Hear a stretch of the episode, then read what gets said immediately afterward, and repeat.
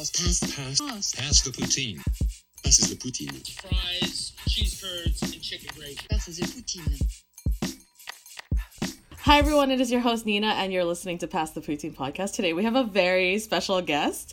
He is also a fellow Asian Canadian podcaster and my good friend who I met when we were both trying to explore, you know, what to do in university, and then we both somehow landed in Korea. Gavin, welcome to the podcast. Thank you for having me. I'm glad to be here and I'm a big fan of Pass the Poutine podcast. The things you're doing, the things you're doing over there, amazing. I am also a big fan of D I U, Daily Issues Uncovered podcast. plug, plug, plug, plug, plug, plug, plug, plug, plug. Okay, great. So, Gavin. Uh, we we actually met when we were in Korea. So we we actually applied at the same time, and then we ended up in the same like province, province. right? Yeah. yeah, yeah. They say province. Yeah, yeah. In Korea, and uh, you know, I'm not Korean. And You're neither am I. I'm I'm Chinese Canadian. What happened? How did how did you end up in Korea? Like, why Korea? when was when did we go? twenty fourteen. We we went in two thousand fourteen. That's right. At that time, I was still a student. I was still an undergraduate student, and mm. I heard about the program we went on, and the special thing was they allowed undergraduate students to go teach, right?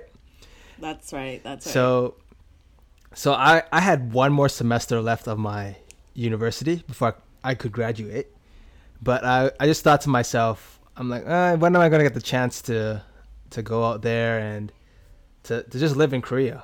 It, to be honest, I wasn't really like a big fan of Korea. It was just more so that this program allowed me to go there while I was still a it, student. It like existed? Yeah, it, it existed. Like, because prior to going to Korea, I, I didn't really know about Korea. I wasn't like a K-pop guy. I wasn't like... Really? Yeah, I, no way. I didn't really know anything about Korea. But to be honest, it was just a program which allowed me to go as an undergrad. So, and I heard about it. My friend did it and it was recommended. And I think a lot of young people today, they you know, they feel like that pressure of once you graduate university, especially if a lot of young people don't know what they're going to do after, it's it's kind of scary. So I guess totally partially I can say going to Korea was kind of like me trying to fend off responsibilities. Oh my God, that's um, you know what? Like I think a lot of us don't like to admit it, but I think that's absolutely true, right? It's just like, how can I put more roadblocks before I have to eventually accept like the role of being an adult? Yep, just going into the real world. and and I'm gonna say this right now, I have no stats to back this up, but I'm pretty sure more than uh seventy-five percent of our peers seventy-five point five yep of our peers we met in Korea were in the same boat. Mm-hmm. You know what, I think that is a pretty good stat, and I would even, you know, dare say it might even be, you know, for over eighty percent, because I think the the program that we were in, most people didn't study like education. No, no. Right? It was like, I think I met like a girl who studied zoology, right? Someone studied uh, food science. Sure. Someone studied engineering. Yeah, it was just all over. It was just like, you know what, this is an opportunity. It's a thing that exists, and, and let's let's go. And I think that's the thing, if we're talking about that whole sort of working holiday sort of thing, where totally. You literally hop on a plane and teach English in Asia, which is really common. Mm-hmm. It's it's really accessible to do, but for a lot of people who aren't really into that education field, it's sort of, it is a holiday. And no one, totally. like, no one's going to say like, yeah, I'm going to go teach elementary, like some people do, but like, like I'm not going to teach elementary school for, you know, thirty years and in a, in a small town, you know, maybe one in like the one percent will do that. But like, all I'm saying is probably like one percent of the cohort we went are still in Korea. Right. Yeah. Nothing wrong. Nothing wrong with, with you if you want to stay in the country, but I think just, I'm just saying for most people who go overseas to go to Asia to teach, I feel like it's probably just like a few years and then it's like a reality check then, that, oh man, right. we got to get back, you know, I got to get back to my life. I can't just be doing this forever. That That's such a great explanation you gave, because I feel like Korea, like the program we did, it's like a pause button on our life. Literally, especially our jobs. Uh, well, I don't know about your situ- situation specifically, because I remember you I had... I think you know my situation. Yeah. I remember you had some, um, let's just say, uh, some some smart kids. Let's, you know, not... Some smart kids. Yeah, yeah, there we go. But but to tell the listeners, um, my situation, this was my day in Korea. I would leave my house at, you know, eleven thirty or something, get to school, work at noon, have lunch... teach three classes and leave at four thirty. Like, I was at work from twelve to four thirty. I don't think right. there's going to be a job, which allowed me to, to support myself. At, like, we, we enjoyed ourselves in Korea, right? It's not like oh, we were yeah. it's not like we were poor or anything. We could, if we wanted to, eat out every night at, like, some cheap I think, cheap food, but I still good food. I think that's what happened. Yeah. So, I mean...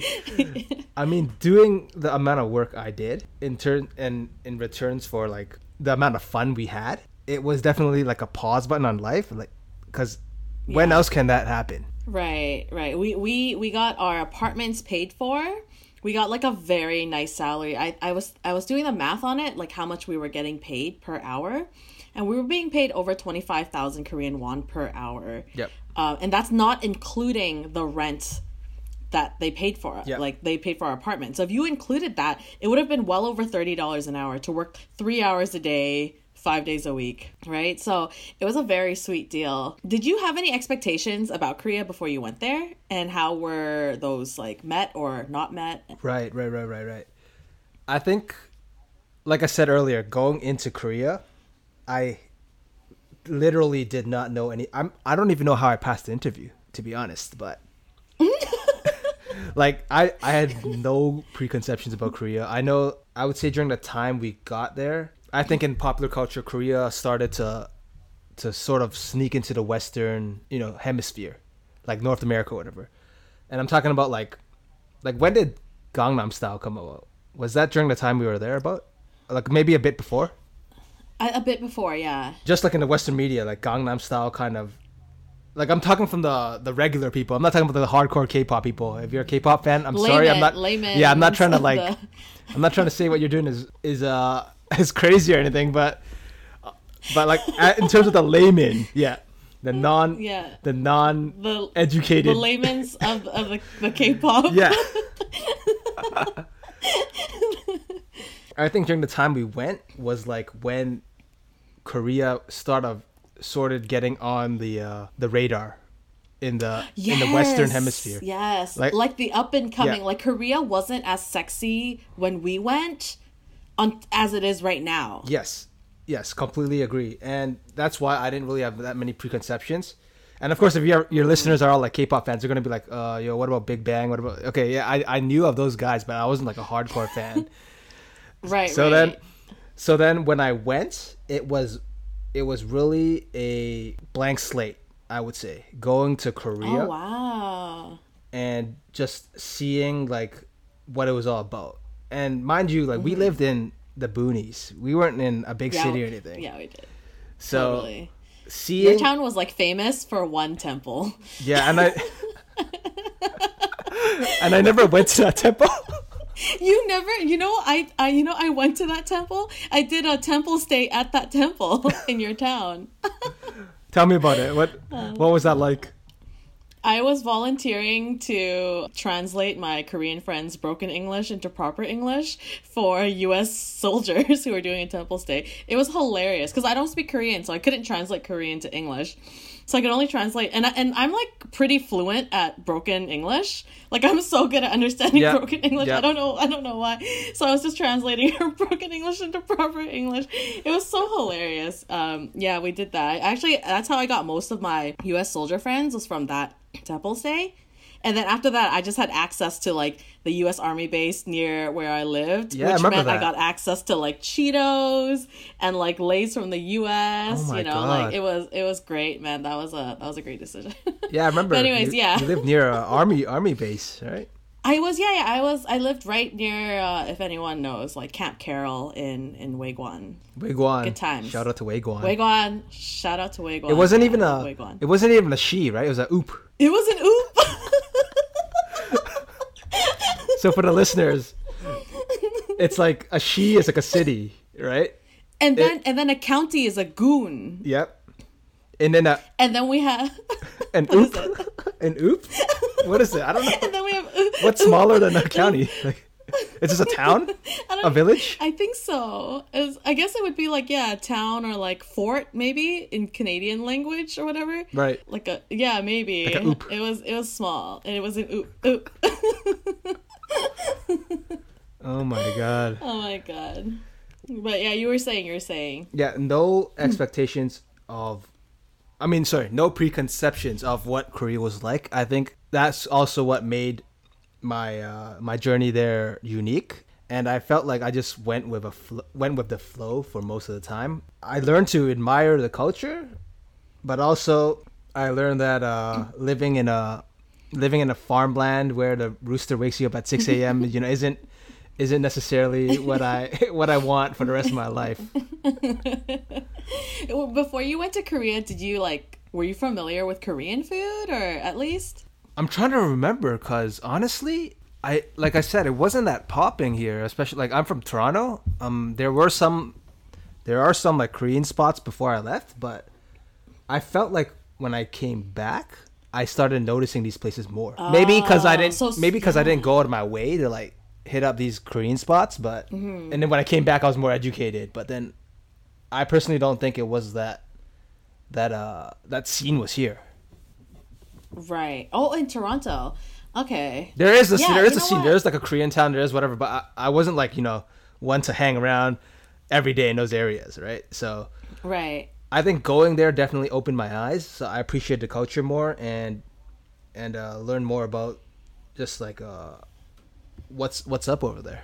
For me, going there, I before I went, I was like. I, I had watched K-dramas, right? And I was like, oh, I love Korean dramas. I thought I loved Korean food, you know, before I went to Korea, before I moved there. Right? I was like, oh, I love Korean food. I love bibimbap. oh, bibimbap. I love Korean barbecue. But but you know what? Like, I thought I loved it because I only had it once every six months. Yes. But when you have right? it every day. Exactly. Total different story. First of all, who's, right? so, who's putting corn on their pizza? Like, okay, yo. No, okay, corn is like... level one, right? They're putting in like pur- pureed sweet potato, like piped from a bag as a topping on a pizza.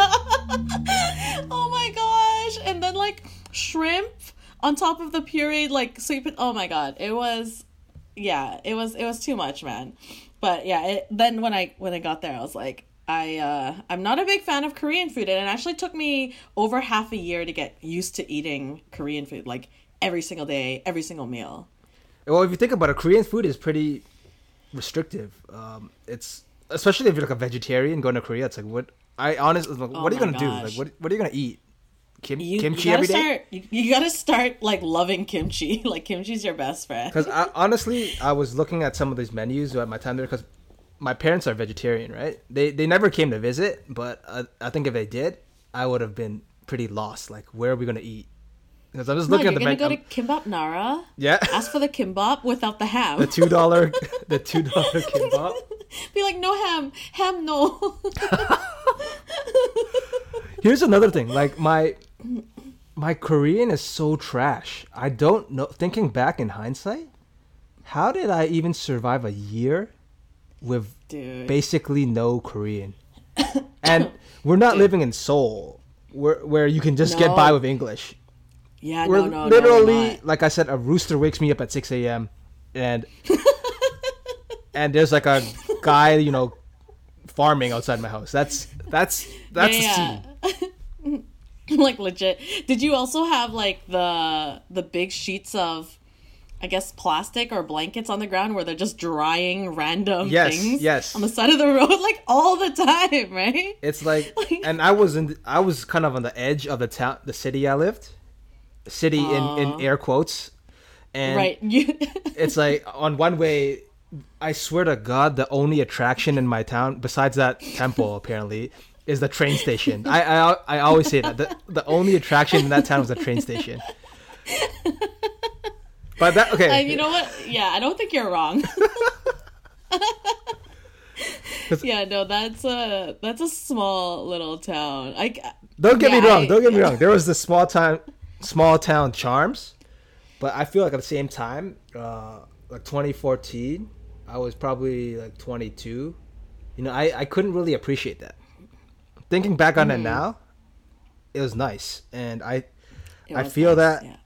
I a part of me feels like I wasted the opportunity of exploring that small town, but also I'm also surprised I survived the whole year with minimal Korean. Like basically I can order food at a restaurant and that's it. And count to like seven. I can't even count to ten anymore.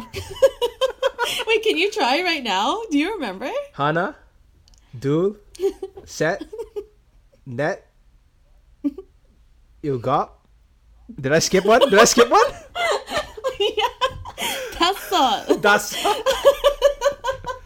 That's what I'm saying. You can count to four, Gavin. Not seven. Oh so, God. So you can see how my Korean has uh has has gotten worse. I lost three numbers. You can count to four. I lost three numbers. Oh my God. Oh, that's crazy. Yeah, no, same for me. Like, but you know, luckily for us, because of the program we were in, they actually taught us how to read Korean. So is that where you learned how to read Korean during our orientation? Yes. Oh my God. So when I first saw like Korean alphabet, I was like, there's no way in hell I can read this. Like, like there's circles, there's lines, there's ninety degree angles. There's like, it looks like an L and that looks like an E, but yep. it's pronounced like a T. It's like all these things, yeah. But fortunately, Korean is phonetic.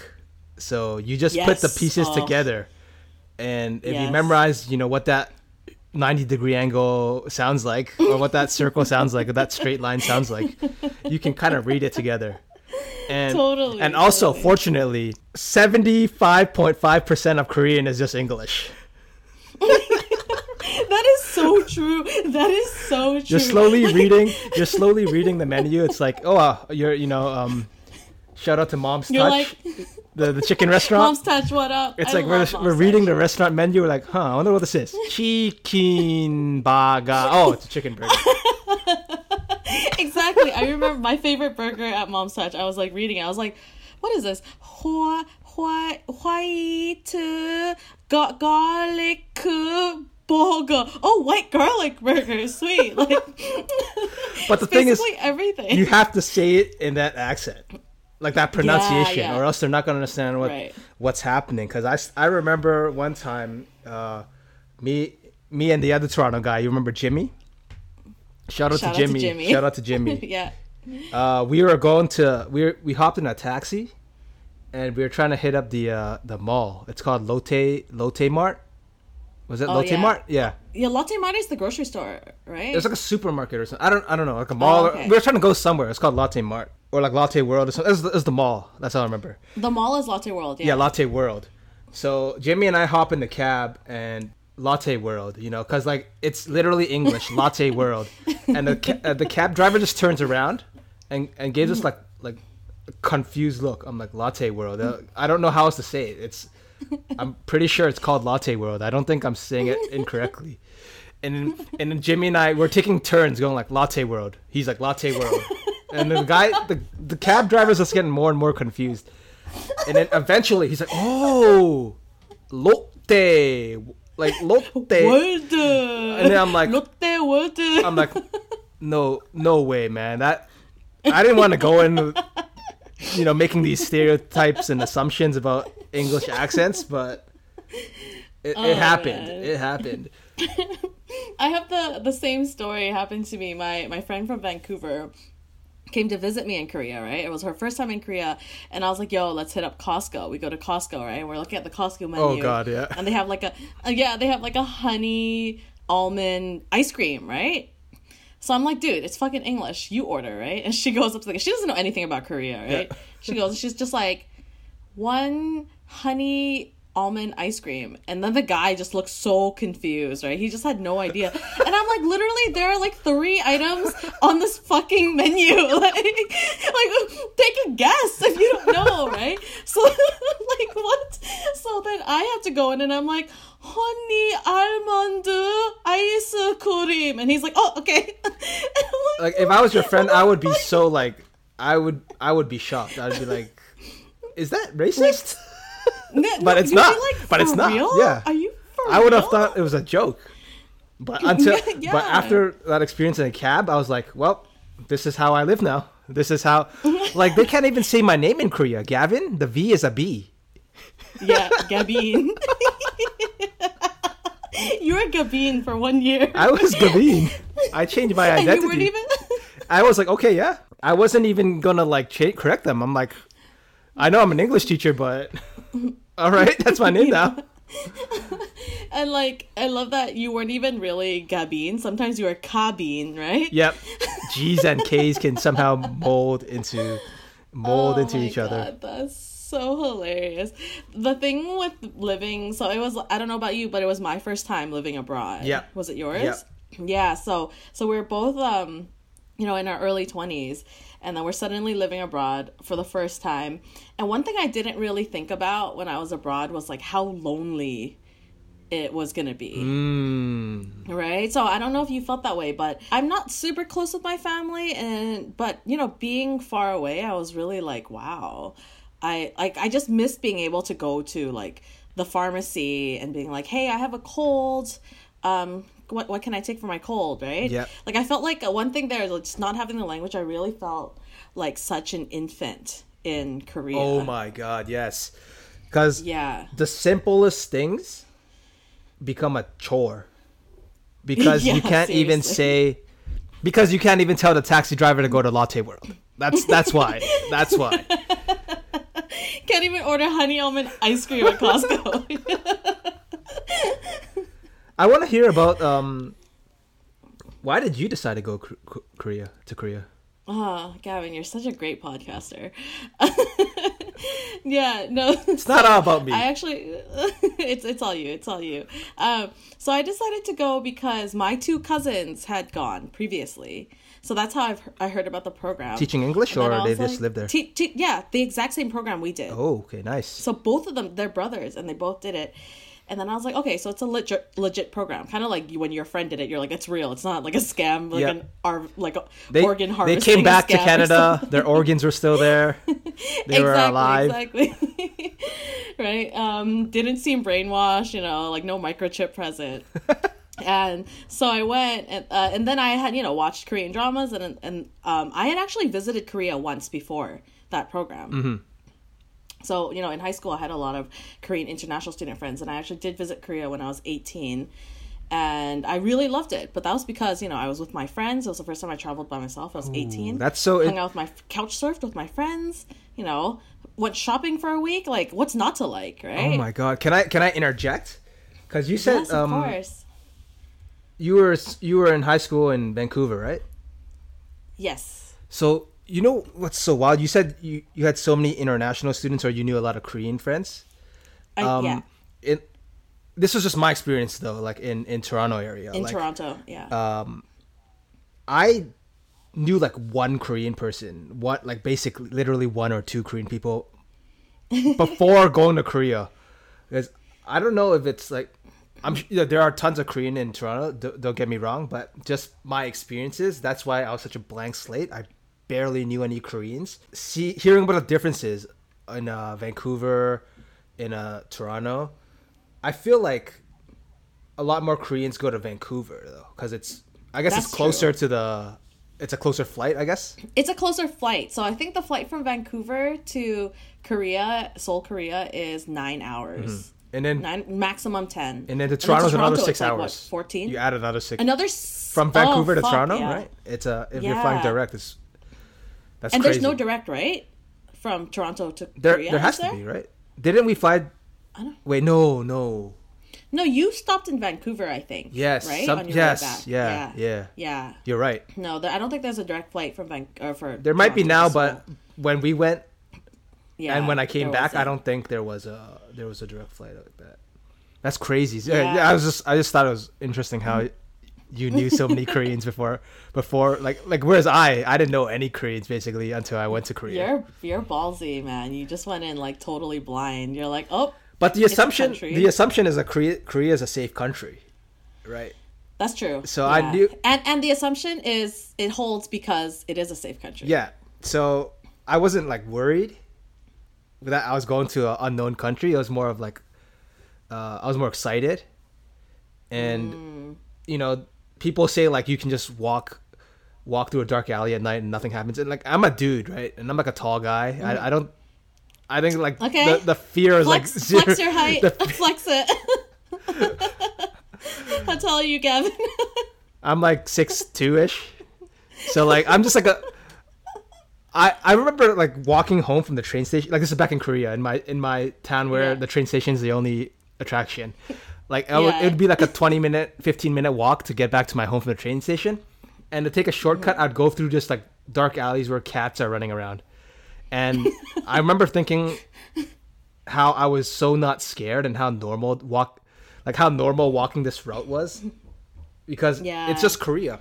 Like people just leave their phones and wallets on the table and then like at a cafe or anything, totally. And you just you leave it to that go to the washroom. That blew my mind, right? That yeah. When I first saw that, I was like, "What the fuck is happening?" Like I like when I saw a girl leave her wallet on a table and then just go like order, I wanted to be like, "You left your wallet on the table." Right. You know what I mean? Because that would like, be gone immediate... if, if it yeah. was here. Dude, if it was here, you, your shit is gone, like, for sure. You turn you around and even... it's gone. Like, you turn around to order you your turn... food, you look back, three seconds later, it's gone. Ex- exactly, right?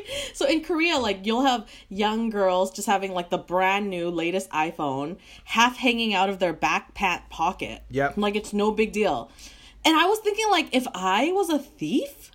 Right? I would just be, I would have, I would have like twenty new iPhones every single day. Yep. Just like grabbing it from people's back pocket. Like it's no big deal. It blew my mind. That was a huge culture shock for me. I, and that yeah. just speaks to the safety of Korea, especially we're like, again, yes, we're yeah. not living in Seoul or anything. So I guess people are also more chill about it. Oh, that's true. That's true. Yeah. So, we were living in the countryside. Yeah. So it's like people, people are, I guess, you know, that, I don't know. Is it right to say they're kinder? In, in the countryside? Yeah. I think so. I think that's a I think that's a thing everywhere in the world. Yeah, small town folk. Yeah, farmers. Yeah, yeah, small town, kind of small town, like hospitality, and uh, there's a lot more trust in the community. And small towns are typically, you know, stronger. So yeah, it's interesting because yeah. you lived on a, in a in the army base, basically near the I army did, base. I didn't. I lived near an army yeah. base. Yeah. Did you did you feel there was that sort of uh, resist? Because it's no longer a small town. They're they're like American dudes. There's, Did you feel that a sort of U S, like U S military yeah. base? Did you feel there was sort town. of that like uh that changed the perception of the people around it, or because I remember I remember the the Waegwan oop, you know, there was like a lot more American restaurants in that area than that's than right. where I lived. Yeah, that's true. We we ate at um at some restaurants out right outside the base, right? Yeah, that's where we would go when we wanted like you know a Philly cheesesteak or like a hamburger that wasn't from like. Lotte, uh, Mart, what's the World, store? Lot, Lotteria. No, Lotteria. Lotteria, yeah, yeah, yeah, yeah, right? So when we wanted, like, American fare, we'd be like, all right, we're going to Waegwan, we're walking to the army base up the hill, and then there's just, like, a slew of stores, and they're all, like, American, like, food, and then most of the waitresses were actually uh, Filipino women. I don't know if you noticed really? that. Did you remember? No, I, I didn't know. Yeah. I don't remember. So yeah. what in Korea, the Korean men who like reach a certain age, right, and they're like unable to get married, they'll often look internationally for their wives, right, and this will involve them going to countries like um, Vietnam, uh, Thailand, um, Philippines, Cambodia, et cetera. Right, right, right, right. And and the and there are a lot of like international like bro- brokers. Is that what you would call them? Like the marriage marriage brokers? Sure. Pimps. Yeah, and then yeah. Wedding pimps. Wedding pimps, yeah, right? The the politically correct term, wedding pimps, yeah. And uh, so I think what it cost was I my my friend was telling me this was like if you wanted a bride from Vietnam, she costed like I don't know, let's say five thousand dollars, and then you get a bride from Vietnam. And then if you go like and there's like this even this hierarchy of like which country the bride was from, oh, the man. price would, would be different. Okay. Right. So I think Vietnam was like more expensive than Cambodia. Cambodia was more expensive than like Myanmar. So it, it was just, just so fucked up now that we think about it, right? It's like because she's from this country, she's worth less or something, right? Um, so at, so there was a lot of uh, brides from the Philippines living in the area I was in. Oh. And so what happened, so there are a lot of Filipino brides, and then they would like marry these Korean men, and then, you know, not a shocker to most people, these marriages wouldn't really work out because these girls are like in their late teens, early twenties, and these men are, you know, fifty something, sixty yeah. something, right? Jesus. And there's and there's this huge like culture barrier, there's a language barrier, and then they would uh, end up in they would divorce. But I guess the Filipino wife had lived in Korea long enough to like have some sort of residency, and then they would come at, and work at this uh, these American restaurants outside the military base, and then they would start having relationships with uh, the U S soldiers. Oh my God! So that's and then maybe so, that was the original plan. There you go. And that was exactly, it's a full exactly, circle. exactly. So that's that's exactly what it is. So yeah. So what it was was like, like um, what I've heard is Filipino wives would use, uh, and and I don't want to restrict it to only Filipino women, right? This could be other women as well. Yeah. But um, they would use like Korea as a stepping stone to get to America. Right. Te- so they're technically in Korea true. Already. I could see that. Yes. Yeah. Yeah. Yeah. Yeah. Right. So so I would see a lot of like Filipino women, you know, in their late thirties. I mean, they're Asian, so Asian don't raisin, right? They still look very good, great bodies, like, and then they would be coupled with these like nineteen year old, you know, boys that are freshly shipped from America to be in a Korean military base. Oh, like I would man. see that quite often when I was there. Interesting. Yeah. And, yeah, yeah. So that was really interesting. And then when I actually talked to uh, Korean locals too, they would tell me the same thing, and then I would I would see it, and I'm like, oh yeah. And we also in that area, like basically anywhere where there's a U S Army base in Korea, we have these things called juicy bars. Have you heard of them? No.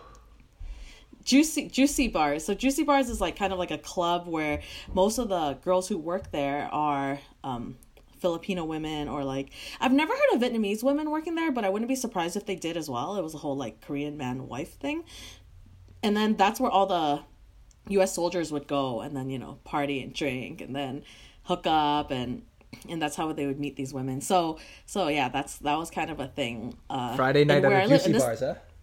There you go. Yeah. So, so it was really interesting in Waegwan. Like, it was funny because I was in Korea, and I, I did learn a lot about Korea, but I didn't realize how much I would learn about America when I was in Korea. Right, right, right, right. Yeah. That was a huge shocker to me because I had a lot of friends from the army base, and they told me a lot about America. And the thing about the U S Army, because, you know, we're, we're Canadian, and I feel like, yeah, of course we have a military, but it's not as strongly... It, what, what would you even it's, say? It's a peacekeeping force. It's a peacekeeping it's, it's force, It's barely right? an army. It's just some dudes with a gun. No, please don't attack us. Don't attack Canada. Don't attack Canada. Uh, yeah, so it, it's not like, you know, we, we're not like, oh, you're, you're a veteran, like, good job, thank you for your service. We're, we're not really like that in Canada. Yeah. Whereas I feel like in America, like, um, veterans are very, you know, respected. Yes. So, but in reality, they just, yeah. spent, they just spent some time in Korea and... And go to juicy Going bars. Going to juicy bars, you know, and hook then up with some... they, they go back home and they have all this uh, valor. Is that what you're yeah. saying? No, I'm not saying that. You said that. No, so what I'm saying is like, um, what, what I was getting at actually was like, a lot of what surprised me, because, you know, we're from Canada, so I don't actually know th- this much about America, but a lot of the people that were in the U S military in Korea, they were like nineteen year old mm-hmm. poor kids. Okay. And then they would yeah. get paid. Probably better than if they stayed home, right? Exactly. So there are these poor kids, they don't have any like educational prospects, and they would go and they would get recruited by, you know, some agent in America to join the army, mm-hmm. get paid this amount and blah, blah, blah. So oh. yeah, a lot of a lot of the U S soldiers I met were, were people from disadvantaged families, disadvantaged backgrounds. And yeah, it, it was like very interesting to me. And what really shocked me was the amount of women or female soldiers. That blew my mind. Because, you know, when we see media and we look at soldiers and we think military, of course we think men. And and it, and it is majority men. Mm-hmm. But I was shocked by the amount of women. There were so many women. And these women, they have to go through the same, like, physical tests the men have to go to. Like, my, my best friends from the base were, were women, right? And then they'd be, like, super built, right? And they would tell me stories. And, uh, yeah, it was, it was so many women. They're so strong. But, you know, outside of the army base, you wouldn't even be able to tell they're a soldier. Interesting. But they know how to use guns, yeah. right? They know how to shoot. It was, it blew my mind. Yeah, it was, it was a really interesting experience. Wow. Waegwan. Yeah, yeah. Yeah, I think my, my favorite thing was when I got to go to the army base, besides being able to have access to like American goods and snacks at American prices. And by the way, in American military bases, they're allowed to use the American plug. You know, in Korea, we had to buy like a little adapter yeah. for the everything. The little two dots or no, wait, what was it? Like, yeah, the, it's yeah, like two a, dots. The, yeah. Two, the two dots, yeah, yeah. yeah. We call them two dots. I think it's a volt. It's probably like what, what two twenty voltage or something. Um, yeah, but on American military bases, it was they just had the regular voltage that they just used back home. My God, I was like, you guys don't even, you guys don't even know what it's like to live in Korea. When I was talking to the soldiers, like, you don't even know what it's like to not have access to everything you have access to, like at all. But, but yeah, oh, oh, but the library at the army base was so nice. Because it was English just books. all like. Yeah, it- Yeah, all English, because I remember, yeah, well, I remember visiting like Korean libraries and like, you know, no shocker to anybody, like all the books were in Korean. And, you know, I was like, maybe they have like a tiny English section, and they never did. Mm-hmm. But when I went on the military base, it was this whole library of just like all the books. And I was like, wow, this is this is amazing. But but yeah, anyways. Wow. Uh, interesting tidbit about where I live. There's like one library, a main library. And to get up, you know, since we're talking about wedding pimps and and libraries to connect the story. So there was the library in the city I lived in. It was up a hill, and to go up that hill, there would be, if you go up the hill at night, it's a whole different story, because it that was just what we like to call Hooker Hill, because it would be lined up with, like, imagine this, it's night, you're walking up the hill trying to go to the library, study, I, I don't know, whatever whatever you do at a library. And I don't know. I don't know, read a book. Yeah, I, I don't know what they do there. Um, yeah. So you go up the hill, and it's just old ladies, uh, ajumas, trying to ajumas. trying to lure ajumas. lure you in with like a with like promises of, of beautiful women, essentially. Promises of of uh, incredible pleasure. Exactly. That's what I because um. Because, okay, so the city I was in is called Gimcheon. And if you ask any... Shout out to Gimcheon. Shout out to Gimcheon. And you ask... Shout out to Gimcheon Station, the only attraction in the... that the and, second biggest attraction. That and Hooker Hill. Not after Jikjisa Temple. That's third. That's third, okay, okay. So, so it's basically just a hill of old ladies trying to lure you into, like, their respective shops. And it seemed oh like, God. like as foreigners, we don't know what Gimcheon is. It's like, okay, just in the middle of the world, like, but it's apparently yeah. it's like known as the uh, the seedy. No way. Like like locals know it's like, oh oh you're going to Gimcheon no. and you know what's up. It's like it's like, oh, what'd you do last weekend? Uh, oh I went over to Gimcheon that night, and then you know what he did. No, you're kidding. That's like the the perception. I'm like, wow, that's that's the perception Gimcheon of my she. Yeah. Gimcheon Shi is known for the, ho- the, the hooker hill. Yeah. Oh my. Wait, so would it be like the equivalent of like someone thinks about Amsterdam and then they're like, oh, maybe the red light maybe. district. It's like it's like, I remember I asked the Korean dude about it. I'm like, yeah, Gimcheon. He like he he's like, oh, he knew what's up. I'm like, I'm just living in Gimcheon. I'm like, I'm not, I didn't choose to be here, man. He's like, I didn't get to, you're like, I didn't get to pick, right? I didn't know. Literally, when I got the the email or whatever that I was going to Gimcheon, obviously the first thing you do is Google it. On the yeah. Wikipedia page, it was just a highway sign, like a green highway sign with an arrow pointing right, saying Gimcheon. I'm like, well, I guess this is where I'm living for the next year. Wait, so did you ever walk up Hooker Hill? I did once. How how was it? Like, did how many like ajumas so, came up to you? I think my experience was a bit altered because I was walking with my white friend. Oh, so, a guy friend. Yeah, yeah, like a white okay. guy.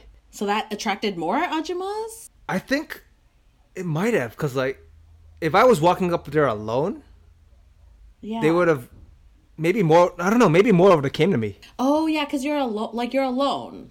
Yeah. But then also, like, I don't know, I don't know if they would approach, I don't know if they approach the white guy more. You know what I, I mean? I feel like they would. Yeah. Like, yeah, and then that like diverted would, yeah. the attention from me. But, you know, either way, regardless, uh, we just walked up the hill. Like, just to, right, just to okay. see what it was about. It, yeah, that's what I heard in Korea. Is like, if you're a guy and you're alone and you're walking, And people know, they look at you, they can smell like the, the imperialism through your blood, right? They know yes. you're not from Asia. And then they're like, oh, you want some, you want some good, good? Because uh, that the same thing happened to my cousin in Vietnam. I think it's an Asian thing. So my cousin, you know, he's Vietnamese, but he's from Australia. And he was walking on the street somewhere. And then, like, I was going to go meet him for lunch. And then when I met him for lunch, he's like, you know what just happened to me? I was like, what happened? He's just like, this girl, this random girl just came up to him. And then in her broken uh, English, she was like, you want sec? You want sec? And he he's like, no. And then he, he walked to meet me. So I, I think it's quite common for, um, yeah, I think it's just a, it's I think it's like a hustle thing. Right? Not to hate, I'm not hating on people's hustles, but, you know, you got to make money somehow, I guess. Yeah. It sell. I mean, someone's gonna buy it, right? Someone's it's... gonna buy it. Yeah, for sure, for sure. But yeah, you know, being in Korea, you know, we're both not Korean. White. Oh, white. Yep. Well, that too. Do that you? Too. We're not white. Do or you Korean. Feel like you blended in? Okay, for me personally, I felt like I blended in okay. Because the thing is, so when I was there, at first I didn't blend in, and then I think I stayed for a couple months, and then my whole style changed to like Korean. Yep. I started wearing Korean style makeup. And then after that, everyone just spoke to me in Korean all the time, and when I would respond in English, they started getting really confused. They're just like, why don't you speak Korean? Mm-hmm, mm-hmm. Right? Or I'd be with, and it's funny because uh, I was hanging out with my, my neighbor's uh, Latino girl, right? Uh, and then, so, you know, walk. It was funny because I don't really speak Korean, but my neighbor spoke Korean quite well. Yep. But she's Latina, right? So we would be walking, and then uh, if we walked into a restaurant, they would immediately go up to me and be like, oh, how many people? And then I'd point to her, and then she would respond. And then the waitress would literally point at both of us and then move her hand back and forth, being like, it's like you guys are, you are like reverse, reverse? yeah, like like your reverse like personality. Like I'm so confused. So we got that a lot everywhere I went with her. They expected me to be the local showing her around, but really she was she was the local. Um, but but yeah, no, I, I felt like I blended in for a good amount of time. Like when I was in Korea, I felt like for the first time in my life, I felt like I belong somewhere, which I know sounds really weird mm-hmm, because I, mm-hmm. I still don't speak Korean, right? But when I say that, I mean, like, I felt like I could walk on the street and no one's, like, looking at me being like, oh, get the fuck out of my country, or, like, second-guessing me. And they would just speak to me in Korean, and they wouldn't be like, you're... your uh, your Korean is so good or something like yeah. in that like when I say yeah. when I'm in Canada, sometimes I'll speak English, and I'm born and raised here, and people will be like, well, your English is so good, and I was like, no, really? I, right God right damn. Yeah, so I'm just like also yeah so in Canada I'm just like, I don't feel like I belong here even though I'm born and raised here. In Vietnam, they can smell a foreigner from like ten miles away. Like they just know, like Vietnamese people have some extra like eighth sense being like, this person make more money than me. And they just go up to you. So So in Korea, it was like the only time where I was like, oh, I felt like I could walk on the street. No one really gives a shit about me. And that's kind of all I want, right? Just like no one gives a shit about me. No one second guesses who I am and my identity. And then I just kind of get to, to live my life, which is which is what I really like. But how, but did you feel like you, you fit in or, or you blended in when you were in Korea? I think so. I think I blended in like until someone spoke to me, that is. Then they're like, oh, this guy, this guy doesn't belong here. Exactly. But exactly. Yes. I think that's part of the whole Asian uh, expat experience. Mm-hmm. And how that differs from non-Asians, uh, yes. because because like the experiences you and I had in Korea are probably drastically different from what a white guy got, you know, yeah, or you know what other girl. yeah other people got who aren't Asian. The thing I hear the most common is the stares. Like think about how we mm. live in small towns, uh, where. You know, if yep. if there's like a black person, they would be the only black yeah. person in like the whole the whole the whole province, basically. Right, right, right, right. And the next like two hundred kilometers, exactly. Yeah. And then everyone in the town, or you know, maybe not in Waegwan because that's where the army base was, but right, right. Like everyone in the farming town would be like, would notice you and see what you do, yeah. and it's like you're under the the, the microscope. A microscope. Yeah. Yeah. But where, but then when I talk about my experiences in Korea, it's it's none of that because I can just walk yeah. on the street normally. I can totally, you know, blend in, so to say. So yeah. I I think that's, in a sense, it's a pro and a con, um, because it's it's a good thing there if you if you don't want to be bothered. But then, mm-hmm. like you said, it gets weird or like confusing when it fa- when it turns out you can't speak Korean. it, and like, what's like, wrong with this it, guy? It, it, it gets uncomfortable when we have to come out as foreigners. Yes. Yeah, like it's all it's all fun until like we have to kind of like shatter their image of um you know, this process of them communicating with us. They yeah. thought it was going to be easy, and it's going to be the complete opposite, right? I, I've had Koreans like say to me when I was there, they're like, in Korean, they're like, why don't you speak Korean? Literally, like, why don't you speak Korean? And I was like, oh, no, no, no, my parents are from Vietnam. And they're like, oh, all right, all right. But yeah, our experience in Korea as Asian expats, it's very different because we kind of get to blend in. But that also means, like, we don't really get the kind of, I don't know, foreigner privilege, do we? As yes. much, maybe? As like someone who's white or, or even black people. Not the not the external privileges of like um, people noticing that you're a foreigner immediately. Yeah. Um, which, I don't know, like what, is there a privilege or like like people just, you can get away with more, I guess. Like more, yeah. more quote unquote rude or, or bad behavior. You can get away with it easier. Totally. Whereas, totally. like, you might get a few stares, but, you know, that's it. But then, you know, yeah. they see another Asian person acting poorly or something, you know, acting strangely. It's going to be like, what what's yeah. going on here? Right, right, exactly. My favorite thing, though, because uh, we also hung out with a girl who was um, East Indian. Mm-hmm. Uh, so she's so she's not white, right? But even still, she got a lot of foreigner privilege in Korea. Like, I don't know if you remember the story she would tell, but like one time she was, I think she was going to meet me and she was really late. And then the reason she was really late was like, she was at a bus stop waiting for the bus, right? She's like a tall East Indian woman. Yep. And then, and then when, and then when she was late, we're like, yo, what happened? Why are you late? And she's like, oh, a guy drove by, stopped his car, looked at her, and then asked her for directions or something like that. I guess he just used that as an in to talk to her. And then he like got out of his car and then he like, he told her he's a photographer and then he asked if he could take some photos of her. So she, so the reason she was late was she had an impromptu photo shoot at the bus stop. Amazing. Amazing. Yeah, amazing, right? No, like one would stop for, would... no one would stop for us. No, no, no one would look twice at us, right? Which, which I'm not complaining about, but uh, we got that. And then when we would go out, Uh, even though she's not white, people knew we were foreigners immediately. And then we would get a lot of what we would call service. Mm-hmm, mm-hmm. So that was dope. So service is basically free shit from the restaurant, right? Yep. You know, you might get like yep. a free pop or you might get like some free dishes on the side or candy or dessert and stuff like that. The best. So that was some foreigner privilege. Because I remember when I would talk to my Korean, like my local Korean friends about it, they'd be like, oh, oh, because you are a foreigner, you get that, blah, blah, blah. So it was kind of nice. We, I, I kind of felt like when I was out with her or someone that wasn't like Asian, uh, we were treated like a little better, at least on the surface. Yeah, definitely. I don't know, definitely, right? Definitely. Yeah, so, so that was really, yeah, nice. So it's um, always good to have a foreigner-looking guy in your party. yeah, yeah, yeah. For the perks. Call up, call up the, uh, call up the, the one guy that, that everyone knows. But yeah, did you feel like you faced any sort of pushback uh, because we were teaching English, but we're not white and we're from Canada, you know? Yeah, there's there's that conception that uh, they only want, you know, the white guys.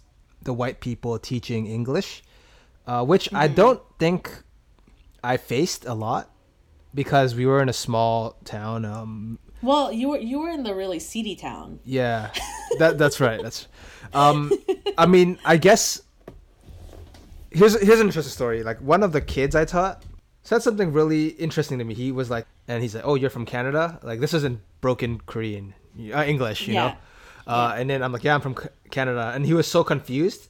He was like, oh, why? Uh, he's like, you're essentially he was saying like, your eyes aren't blue, your hair's not blonde. And yeah. and I just I just sat. You kinda look I just like thought my dad. I'm like, and I just realized the the concept of immigration didn't exist in this kid's kid's mind. Mm, that's right. Um, that's right.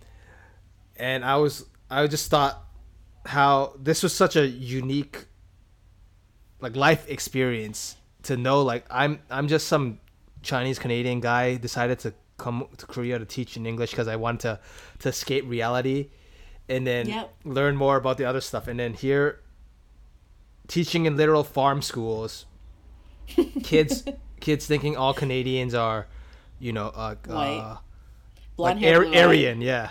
I'm like, yeah, well, yeah, Aryan, the superior whites, the superior, the superior race. Um, yeah. But in terms of explicit pushback, I don't think I faced any. Um, for the most part, it was it was a good experience. Uh, here's a oh, and another interesting story is like uh, in my city, I went to a a weekly language exchange ran at the university. Oh, and, uh, nice! Yeah, okay. Because the university, the professor was uh she lived in Philadelphia, and English was, you know, like like good, normal, I guess, like like. Mm-hmm. Yeah, yeah. Like normal. Like, I don't want to say it's good. When we say good, like, yeah, yeah, we have to adjust it for what country we're in. And, and no, uh, I mean, I mean, her English was like us. Oh, so I meant, what? I meant like normal. Like she lived in Philadelphia for like a long time. Uh, oh, okay, okay, so, okay. But she's Korean, uh, and then right. I, I would talk to her occasionally after. This is after I left Korea, and in messaging, and she would say like, uh, I, I really hope you had.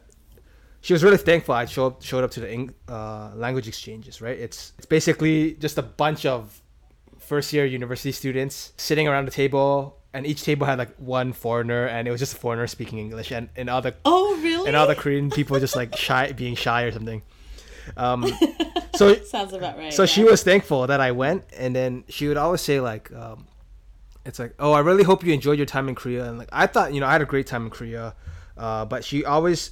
She seemed to think that I encountered forms of racism because I was Chinese, which mm. maybe I'm just too ignorant or something to not notice it. I don't know if people are yeah. being racist to me, but apparently, like it. I mean, I could see it happening. How Koreans might not like other, other like Asian Asians. races or something, and that that might be yeah. like a whole Asian hatred, it's a South Asian hatred thing. Like you hate the other I, Asians. Yeah. yeah. So I, I mean, yeah, I don't know, yeah. but that I was just really interested to hear that because, like, she would say, the professor would say, like, uh, you know, maybe Koreans don't treat Chinese people the best. I'm like, what? What are you talking about? I, I didn't have any of these experiences, so mm. I don't know. Yeah, yeah, I don't know. I think for me, like, I definitely like know that, you know, there's a lot of racism even within like the Asians themselves, and uh, Japan is the most homogenous country in the entire world. And number two is Korea. Korea, right? So so we're dealing with very, like, xenophobic cultures, right? Mm-hmm. So it makes sense that there's racism. And I know, like, how Koreans view Vietnamese people. Uh, it's it's not very favorable, especially with all, like, the, oh, Vietnam is where, like, old Korean men go to, like, pick up young girls because they're so, like, expendable and cheap and blah, blah, right? So you can only imagine the stereotypes that exist there. And for me to come as a Vietnamese person to teach English to Korean people, right, with their tax money, mm-hmm. like just just imagine how they're feeling about that, right? Um, oh, definitely. So, Keep um, in mind, like our salary was probably for what we did oh, was more than oh, was a, higher than a beginner, yeah. even like a like a entry level teacher, who who actually oh, went sure. to yeah. school, teacher school, and yeah, yeah. paid for their education, and then oh, we and then out of nowhere, this money. this random. foreigner comes out of nowhere, works, comes to school for four like... and a half hours a day, and leaves right after, and has a has an apartment. Yeah, you know, gets paid more than me. Like what the? Exactly. Yeah, I can see right? Doesn't where, know what they're doing. Yeah, I can see where that this distaste would come from. Uh, right. But I don't know if it was tied into race. It it could have been. Uh, but again, like I, you know, I'm not like. Uh, a white guy. So I don't know, maybe if I was, my experience with there would have been different, or I would have been treated differently or more favorably. I don't know. I, I can't really say that, right? Uh, I I had a friend, like, so for me personally, uh, my school was like relatively okay. Um, at the beginning I had a hard time because my, my mentor teacher, who was basically our like babysitter at the school, kind of, or the person kind of responsible for us. Like, yep. if we broke a leg or something, we would have to call our mentor teacher, and then she would have to deal with fucking all the bullshit that comes with that. Um, she really didn't uh, like me, and and you know what? I thought it was actually quite unfair because they put another, they put a Chinese girl from Canada from Vancouver before me, and then they put me at the same school, so I'm just like, okay, so I feel like the school is really getting fucked over, right? Because you're getting two Asians from Canada, both from Vancouver, back to back, right? Like, if you're gonna send another Asian, why don't why can't they be from Toronto? So then the kids can learn new things about Toronto or something, you know? So I think they're they were already disappointed that I'm, you know, I'm Asian, right? And then I'm mm-hmm, also mm-hmm. from Vancouver, so, uh, but you know, overall, I think uh, if they they. They were okay. I would say the teachers were quite um, nice. Uh, if there was explicit racism, it, it, yeah, it, it wasn't really there. Like, I think Koreans are a lot nicer than than the uh, media says they are. Um, they're very nice people. Yeah, people in Korea are very nice. They're very nice. Ni- they like yeah, to party nice. and um, they will. They get, like to drink. They will get down. Yeah. They they they know how to party. They know how to work hard, play hard. They yeah. Yep. It's it's all them. But um, but yeah, I know a girl who, you know, she's she's black, and then she was sent to this one school uh, with our program, so another like countryside area. And the reason she was sent there was because that school rejected a Filipino teacher. Wow, so yeah. so a Filipino guy was sent there, and the school was like, no, we only want white or black. So they had to switch my friend in uh, because she's black, to teach at that school, and then I don't know where the Filipino guy went. So there, so definitely racism exists, and they're just like, we want a teacher from America, and we want them to look like this. Mm-hmm. So well, that's definitely a real thing, yeah. It is, yeah, rampantly throughout Asia, there is that notion that if you're going to pay someone to teach you English, it should be someone who teaches you Who's English, white. who teaches who who can speak English fluently, uh, and their, right. their idea is, you know, white person right. or a black person. Yeah, uh, yeah, but exactly. you know, whether or not they can actually teach English is a different story, right? But totally. But it's literally for maybe it's like they just want that person on their brochure. I think so. I you know what it is? I think also because we were teaching elementary school students who like, let's I would say like probably over half of my students are never gonna leave Korea. You yeah. know what I mean? Like they're fucking like I even had one kid say to me one time. He's like, teacher, why English? Me Korean, me Korean in Korea. Why English, right? And I was like, yo, you're not wrong. Yep. You're yep. not wrong. Yeah, I like I can't even argue with you, right? Because if you never leave Korea, and you live in countryside Korea, you live in an up. Yeah. like I totally, I understand your frustration, right? But, well, you know, it's like us learning like... French in Canada. Oh, totally, right? You it's have like, to learn why, it. Why am I learning you French? Have learned it for all these years, and then I, I'm not. I'm not gonna live in, you know, I'm not gonna live in Quebec. So. Right. Exactly. Right. If I go to France, I'll just be like the dumb like tourist that's like Eiffel Tower where, right? So. Think about. So I taught at three schools uh, throughout the year, and my main school, from grade one to six, had twenty-five kids. So. It was like, you know, three grade ones, two grade twos.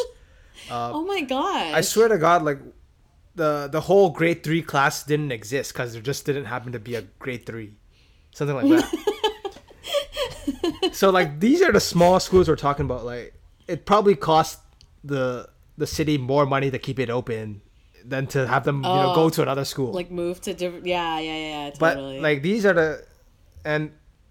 It's very likely these kids, they'll stay in where they are. Um, mm-hmm.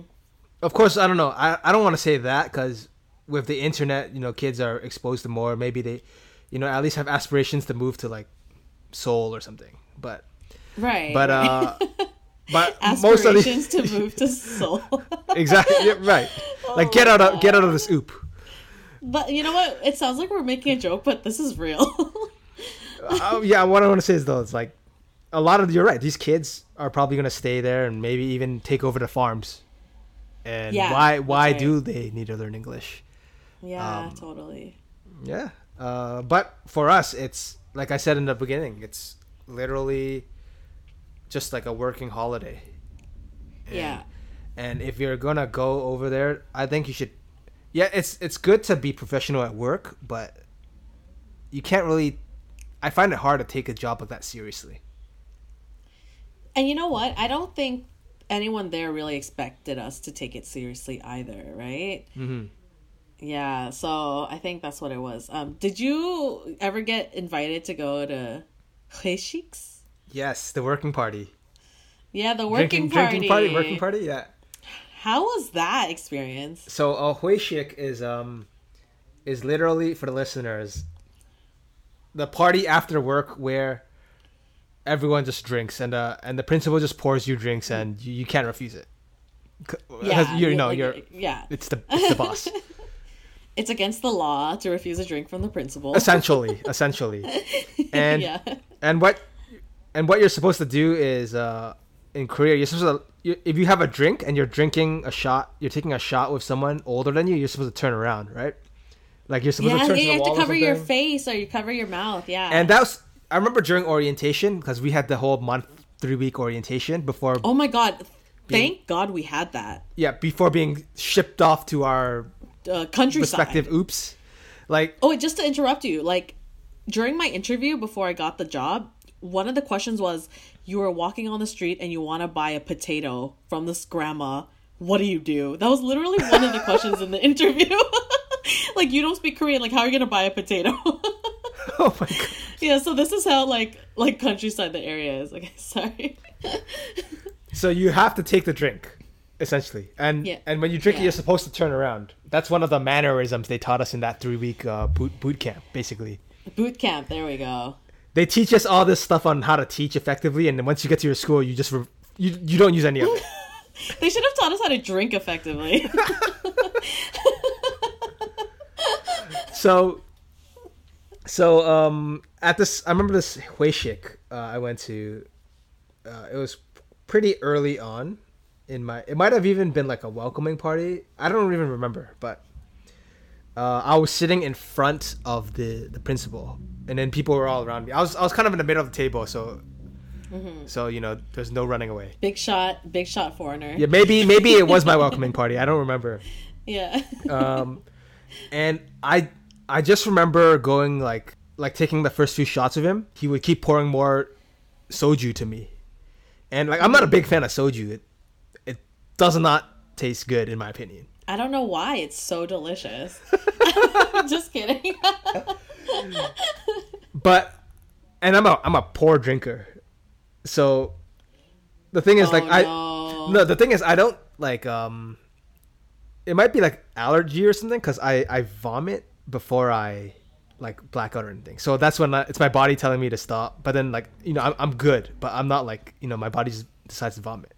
So I knew I was going to throw up and yeah. I, you know, I was kind of like, I just got up and went to the washroom and uh, apparently I, I just walked so fast. I walked into the women's room.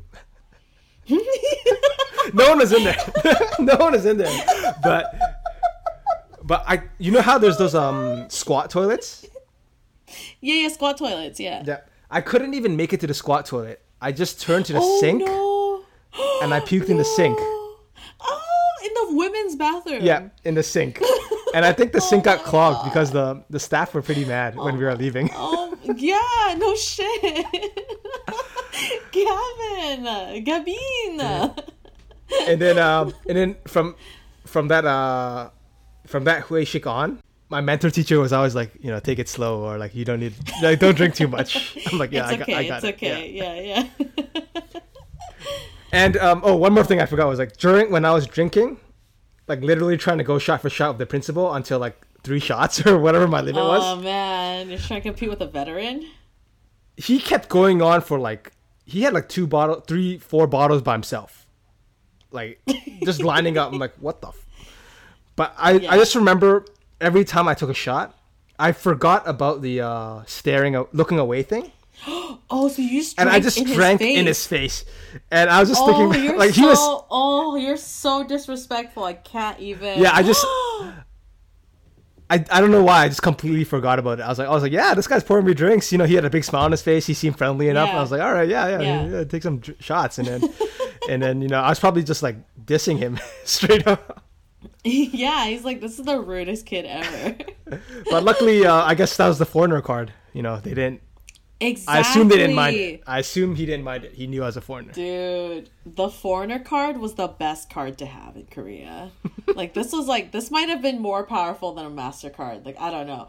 Like, because I remember there was one day, I think it was like a voting day in Korea. So because it was a voting day, like, we didn't have work, right? And so I was like, okay, in my little small town, Waegwan, it was only one train stop to the bigger town, Daegu, right? So I was really lucky. I was yes, in the deep countryside.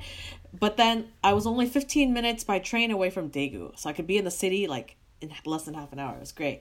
So because I didn't have school that day, um, and it was just one stop, I think I think I had a, a month pass because I would go to Daegu like all the time. Uh, I think that day it expired, but I didn't know. So I like, oh, oh, no, no, no. I think what happened was like, I heard the trains were free on like a stat holiday or something like that. I, I don't know. I don't know where I'm getting this information yeah. from. Anyway, so I'm sitting on the train and then of course, like the train check, like ticket checker guy comes yeah. and he's like asking everyone to see their ticket. And then when it's like my turn and I'm like, oh fuck, I like, I don't have a ticket. And then he's like asking me for a ticket. And I just look at him and then he's speaking to me in Korean and I just look at him and then I'm like, oh, I don't speak Korean. Right. Yep. And then he's like, oh, ticket. And I was like, oh, uh, and then I show him my pass that's expired. And he's like, oh, you know? And he was like, it's okay. And he's like, oh, yeah, yeah. And then he's just like, okay, because because you could buy it off him, right? Yeah. He didn't want to bother like speaking English to you, though. Probably, yeah, right? yeah. He was, he was like, ah, like, oh, like, yeah, this can't is be bothered. Like this is just because I think the, the job. I, I can't. The ticket, the exactly, exactly. Right? He's like, I don't, I don't, I don't get paid enough to deal with this bullshit, basically. so, and, and the ticket from like Waegwan to Daegu was only like two thousand five hundred won, which is like three bucks or something. Yeah. so, so yeah, I just, I think he just like let me buy a ticket there and then walked away. But I think if I was Korean, right, you got fined. You would have been in prison. There's... You know, it would have been done. Your, your yeah, life would have been yeah. done. exactly, exactly. I would have had to pay the penalty. No, I just paid the straight ticket, and I was like, wow. This is not a bad life. Like, I kind of like this. But yeah, no, it, it was a good experience. Like, it was very, it was like, it really felt like a, a dream almost because we, we put, we literally put pause on life, right? Our real life yeah. back home, yeah. our friends I back would, home. I would say so. And then, and then everything we experienced was brand new and everyone we experienced it with was going through the exact same thing.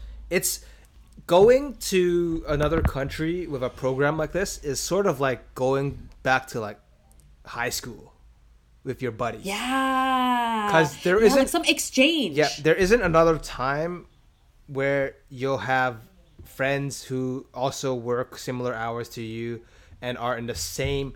I'm talking about in the same life stage. Stage, yeah. Like, whereas now, you know, some, some of your friends are married, some of them have kids, some mm-hmm. of them are still in school. Um, it's all jumbled up, which, you know, it's... It's life without the pause button. Right. So when a group of foreigners like this go to another country to teach, it's it's not that you're it's not just your you get to explore and have fun. It's you have that support group or your, your buddies with you. And mm-hmm. I think which is what makes it such a unique experience that um yeah. that it is literally a, a working vacation. A vacation more than working. Mm-hmm. Yeah. Yeah. Well, that's crazy. Because coming back, yeah. it, coming back, going back to Canada is like a whole different thing because like other your your friends uh, are probably in different stages in your life, right? Like when I went back after Korea, all my friends have graduated. Right. Right. Right. I mean, I only had yeah, I, no, it, I only yeah. had one semester left, so it was like whatever, but. Yeah. Damn, yeah. Yeah. Yeah. No, that's true. Like when you cut like like after Korea, I. I felt like it was really hard to come back after teaching abroad. Because, like, I know you you were in Japan teaching as well. Yes. Um. Yeah, and then I went to Vietnam to teach. And then, you know, all Here's the stuff happened. Yeah, because I think uh, the reason why... I, I don't know about you, but the reason why I went back to Asia and I, I went to Japan to teach English through another program was partly because the, the life was so great in the the independence, the uh, the whole, like I said, holiday vibe where you have... Yeah. You get off work at this time. You have buddies. On weekends, you make plans. You travel around. You do whatever, right? Uh, yeah. But I also feel that um, another reason I went to Japan was, honestly, I didn't really know what I wanted to do after school. And, uh, you know, I already had a year of teaching experience. It was pretty easy to get, not easy, but I could go to Japan and apply my skills there. And again, it was sort of like me pressing pause when I think about it now, yeah. to mm-hmm. to get away. Because a person like me, I know I'm ultimately not going to live in Asia when I'm quote unquote an adult, because I I can't even order a cab to go to the, the mall. You know what I'm saying? So I, I did go back to Japan um, from twenty seventeen and until twenty nineteen, summer to summer. Mm-hmm. And uh, I spent two years living in Japan, teaching in a city city very similar to Gimcheon. Minus, was it also like seedy? Minus the minus the Hooker Hill. okay, okay. But size wise, population wise, uh, it was farming. It was it was central. It was rural. Um, there was a train station, you know.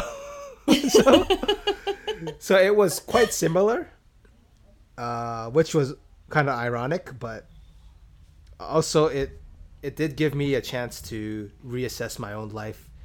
And um, for me, I think the pause button was good for me. It was helpful because it did give me a chance to to see what to get a better vision of what I wanted in my life. Uh, whereas yeah. I know I know a lot of people who graduate school are probably in my situation where they don't know, especially if you have like a random B A in in some random yeah. arts. It's like you're not gonna. B- by random, you mean social science B A. Exactly, and and I yeah, and and I'm allowed to say that because I have one. So yeah, me too. Shout out to all the English teachers in Asia. They all got social science. They're all, B As. They're all B As. Oh my god. Because honestly, it it gave me the reset living in Japan too. Um, being older, so I took it a bit more serious, and I did stay longer. Uh, and when I say I lived in, I took Japan more seriously. I don't mean like. I didn't care about Korea, but I meant that, you know, I was two years older. Uh, I right. I had a more focus, like this is what I wanted to do. Whereas in Korea, I had that that uh, cushioning. When I come back from Korea, I had a semester left in school. You know, I right, was still right. a kid. But yeah. So I don't know if that was like your Korea experience because you already graduated, right? Yeah, I graduated and then I went to Korea. And right. you, were, you had not graduated yet. No. Yeah. So, yeah, yeah. No, I was... I when I went to Korea, I was just like, I don't know what the fuck I'm going to do. And and what happened with me, actually, was I had applied for over eighty jobs, eight zero jobs, mm-hmm. back in Vancouver, mm-hmm. and I didn't get a single callback. This is how useless a psychology B A is for anyone listening. Just just unless you're going to get, like, a master's in psychology, like, don't even try. Well, if you're and trying to if you're trying to teach English in Asia, then you get... Yeah, yeah, yeah. Unless, unless you want to teach English in Asia, like, go for that psych B A. Yeah, so Korea was the only person, like, the only thing that called me back. And I was like, you know what? I literally applied for over eighty jobs and nothing. That's like, so... I have no choice. That's so true. And that's, like, the other half of the reason I, I went to Japan.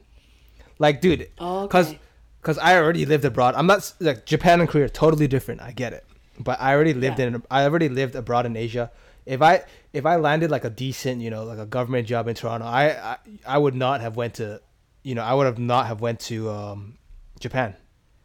And that and that sucks because I really do appreciate the uh, experiences and the growth I, ex- you know, my adventures in Japan. Um, yeah. So I, I can't say that now, but thinking back to my mindset before I applied to go to Japan, if I had... If I could have actually got a quote-unquote real job, like a job mm. I was satisfied with, I probably right. wouldn't have went to Japan. Um, like a yappy job. Yeah, exactly. Yeah. Like, like you know, I could just record podcasts all day. You know, that... Oh, God. That would be my dream. That I wouldn't... How, how... We need to monetize somehow. But I think um, a question I get a question I get asked a lot is, which country is better? Because Japan and Korea right. are neighbors. They in the Western eye, at least, there's a lot of parallels. Uh, well, and there, and there's also a long-standing history between the two countries. Yep, yep. Of uh, hardcore beef. Hard beef. we got we got the wait. What's the Korean beef? What is it called? Is it ha- Hanu beef? Hanu, Han- Hanu and then, and like, then Wagyu. Uh, Wagyu beef.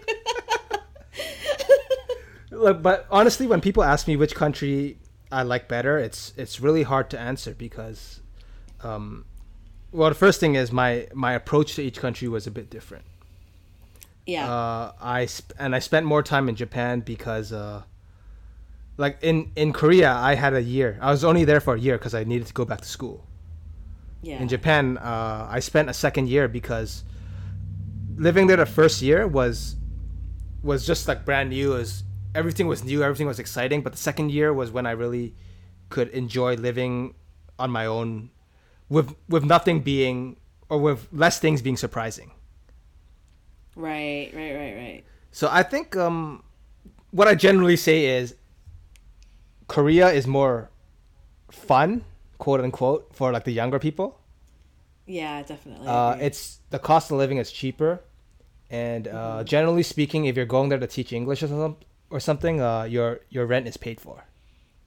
Mm-hmm. So, uh, Japan is, I would say, has more of a. like a traditional culture. Like Korea has cultures and stuff, but like like I said, I didn't even go to the famous temple in my city. So, so I mean, that's how that's how much, like that's the mindset. That's how much I cared about the culture. Um, right, right, and, and you also study sociology, so you actually do care about culture. I I do, I do. But you see yeah. one temple, you see them all. Yeah, that's so that's to say. A, yeah, that's true. Uh, mm-hmm. Japan is is more of that though. It's uh, it's more tradition. Like, not to say Korea isn't. But Korea, I feel, has sort of been, uh, like commercialized. Commercialized, exactly. Yes. Yeah. Japan, while it is commercialized, it still has, in my opinion, has a sense of uh has a traditional sense. Maybe, and that might just be because I spent more time going around Japan uh, and mm-hmm. seeing historical landmarks and stuff. That's just my own experience. Right. So. Well, I think. I think the thing too is like the reason Korea feels a lot more commercialized is because it is because the whole country was torn down yep. and just recently built up. Right, yep. That's why everything yep. is so like new and, and modern. Yeah, and Japan has like a yeah. long, you know, thousands of years of history. So exactly, it's, exactly. It is it is yeah. different. If like a young B A student or graduate were to ask me which country should I go teach at, yeah, it really depends on. on their goals, right? Um, if you're yeah. trying to have fun, trying to party every night, it's it's Korea. It's it, Korea it's is Korea. Amazing for partying. It's a dream. If you're yeah. if you're trying to, you know, like not to say Japan you can't party, but it it's probably it's it's more expensive, I'd say, and mm-hmm. um, there there are I like I don't want to like shit on Korea so much, but there there's. There's more like historical things I I want to say, but keep yeah. in mind Japan's a bigger country. It's a larger country, so that's true. Korea's very small. Yeah, like Korea, you can get from Busan to Seoul in six Seoul. hours. Like that's like I know in in like three hours or something on on the K T X. On the K T X, yeah. Oh, it's because less than three hours. On the I K T X. Was too poor. I could only afford the Mugunghwa, so. Shout out to the Mugunghwa. So the six-hour train. Shout out! To, shout out to the slowest train in Korea. You know, like sometimes when I f- felt like fancy, I'll be like, "Ooh, I'll go on the what's the one above the Mugunghwa? The the S." Yeah, there's a middle class. There's a middle class. Yeah, yeah. There's like a middle class train. You got like the slowest, like dinky, smelly train, smells like urine all the time. Then you got the one, like one step up that's fancy, and then you got the K T X, the bullet train. oh, oh my man. God! No, I remember when we would we used to hang out. Um, because you lived in Gimcheon, I lived in Waegwan, and between us was one stop called Gumi. Yep. And often we would meet in Gumi because we're meeting halfway. And then we would both, like, have to take the Mugunghwa back because, like... Oh, I would always have to take the Mugunghwa because the fancy train, I think, or the middle-class train didn't even stop in my town. my, my, my train stop was only Mugunghwa. Oh, my God. That's exactly. And I remember if I yeah. wanted to take the K T X to Seoul, I would like have to backtrack back to like Dongdaegu Station. Yep. And then go to Seoul. oh, oh man, the Mugunghwa. Oh my God, that train was that was dirt cheap. Train. Oh my god, just that, thinking yeah, back now. It was so cheap. It was crazy yeah, cheap. Yeah. Like this, we would never be able to pay this price in Canada. Like absolutely not. No, no. It's yeah. Like just hop on. I don't know. Like what, what do we have here? Like the Via Rail. You know, I mean Canada's yeah, that, Canada's a lot huger too, though. Canada is gigantic. So I mean. Like, going from Seoul to Busan is not the same trip as going from Toronto to oh, Vancouver. Yeah. No, it's like that trip, like, times a million. On on a plane. It's that trip on a plane. Well, we, yeah. we literally have a three, three-hour time zone difference. Yes, exactly. I remember when our friend was like, hey, Nina and Gavin, you guys should uh, keep in touch back in Canada. Because she's like, you guys are so close. You can hang out all the time. Yeah, and you I live was in like, Canada. Like... Toronto and Vancouver? do you do you know what our map looks like? We literally have a time zone difference. Like, she's like, you guys hang out all the time. I'm like, no, I've never been to Toronto. You know what I mean? Oh my god, it's so funny. um yeah, everyone check out Gavin on D I U podcast on Spotify and iTunes. We have a website. It's uh D I U pod dot com, right? D I U P O D mm-hmm. dot com. Weekly episodes. Uh, it's it's kind of like a it is like an Asian Canadian kind of podcast. Mm-hmm. Where we talk about we talk about um, each week. My, my co-host and I we just bring in an issue and we talk about what's uh you know why is it an issue, right? And um, there's the show has has legs of its own, so it has a long it's a long running uh, tradition. So before the show, before this this iteration of the show, before I went to Japan, we had we had a uh, We had like fifty episodes. Nice. Uh, and then I went to Japan. My co-host, um, he went to Taiwan to teach English. Uh, and then we came back this uh, last summer and sort of rebooted the show. Mm-hmm. So um, we have like twenty-something episodes now. Uh, it's it's growing, yeah. It's it's fun. Uh, and yeah, we love doing podcasts. And I'm I'm I'm really happy, Nina, you're doing podcasts too. So oh my god, it adds stop. to like it adds to like what I can listen to. You're too nice. Yeah, thank you so much for coming on the show. Thank you for listening to Pass the Poutine podcast. I'm not your host, Gavin. I'm your host, Nina, and thank you everyone for listening. I'll catch you on the next episode. Bye. Bye. Pass the poutine. Pass the poutine.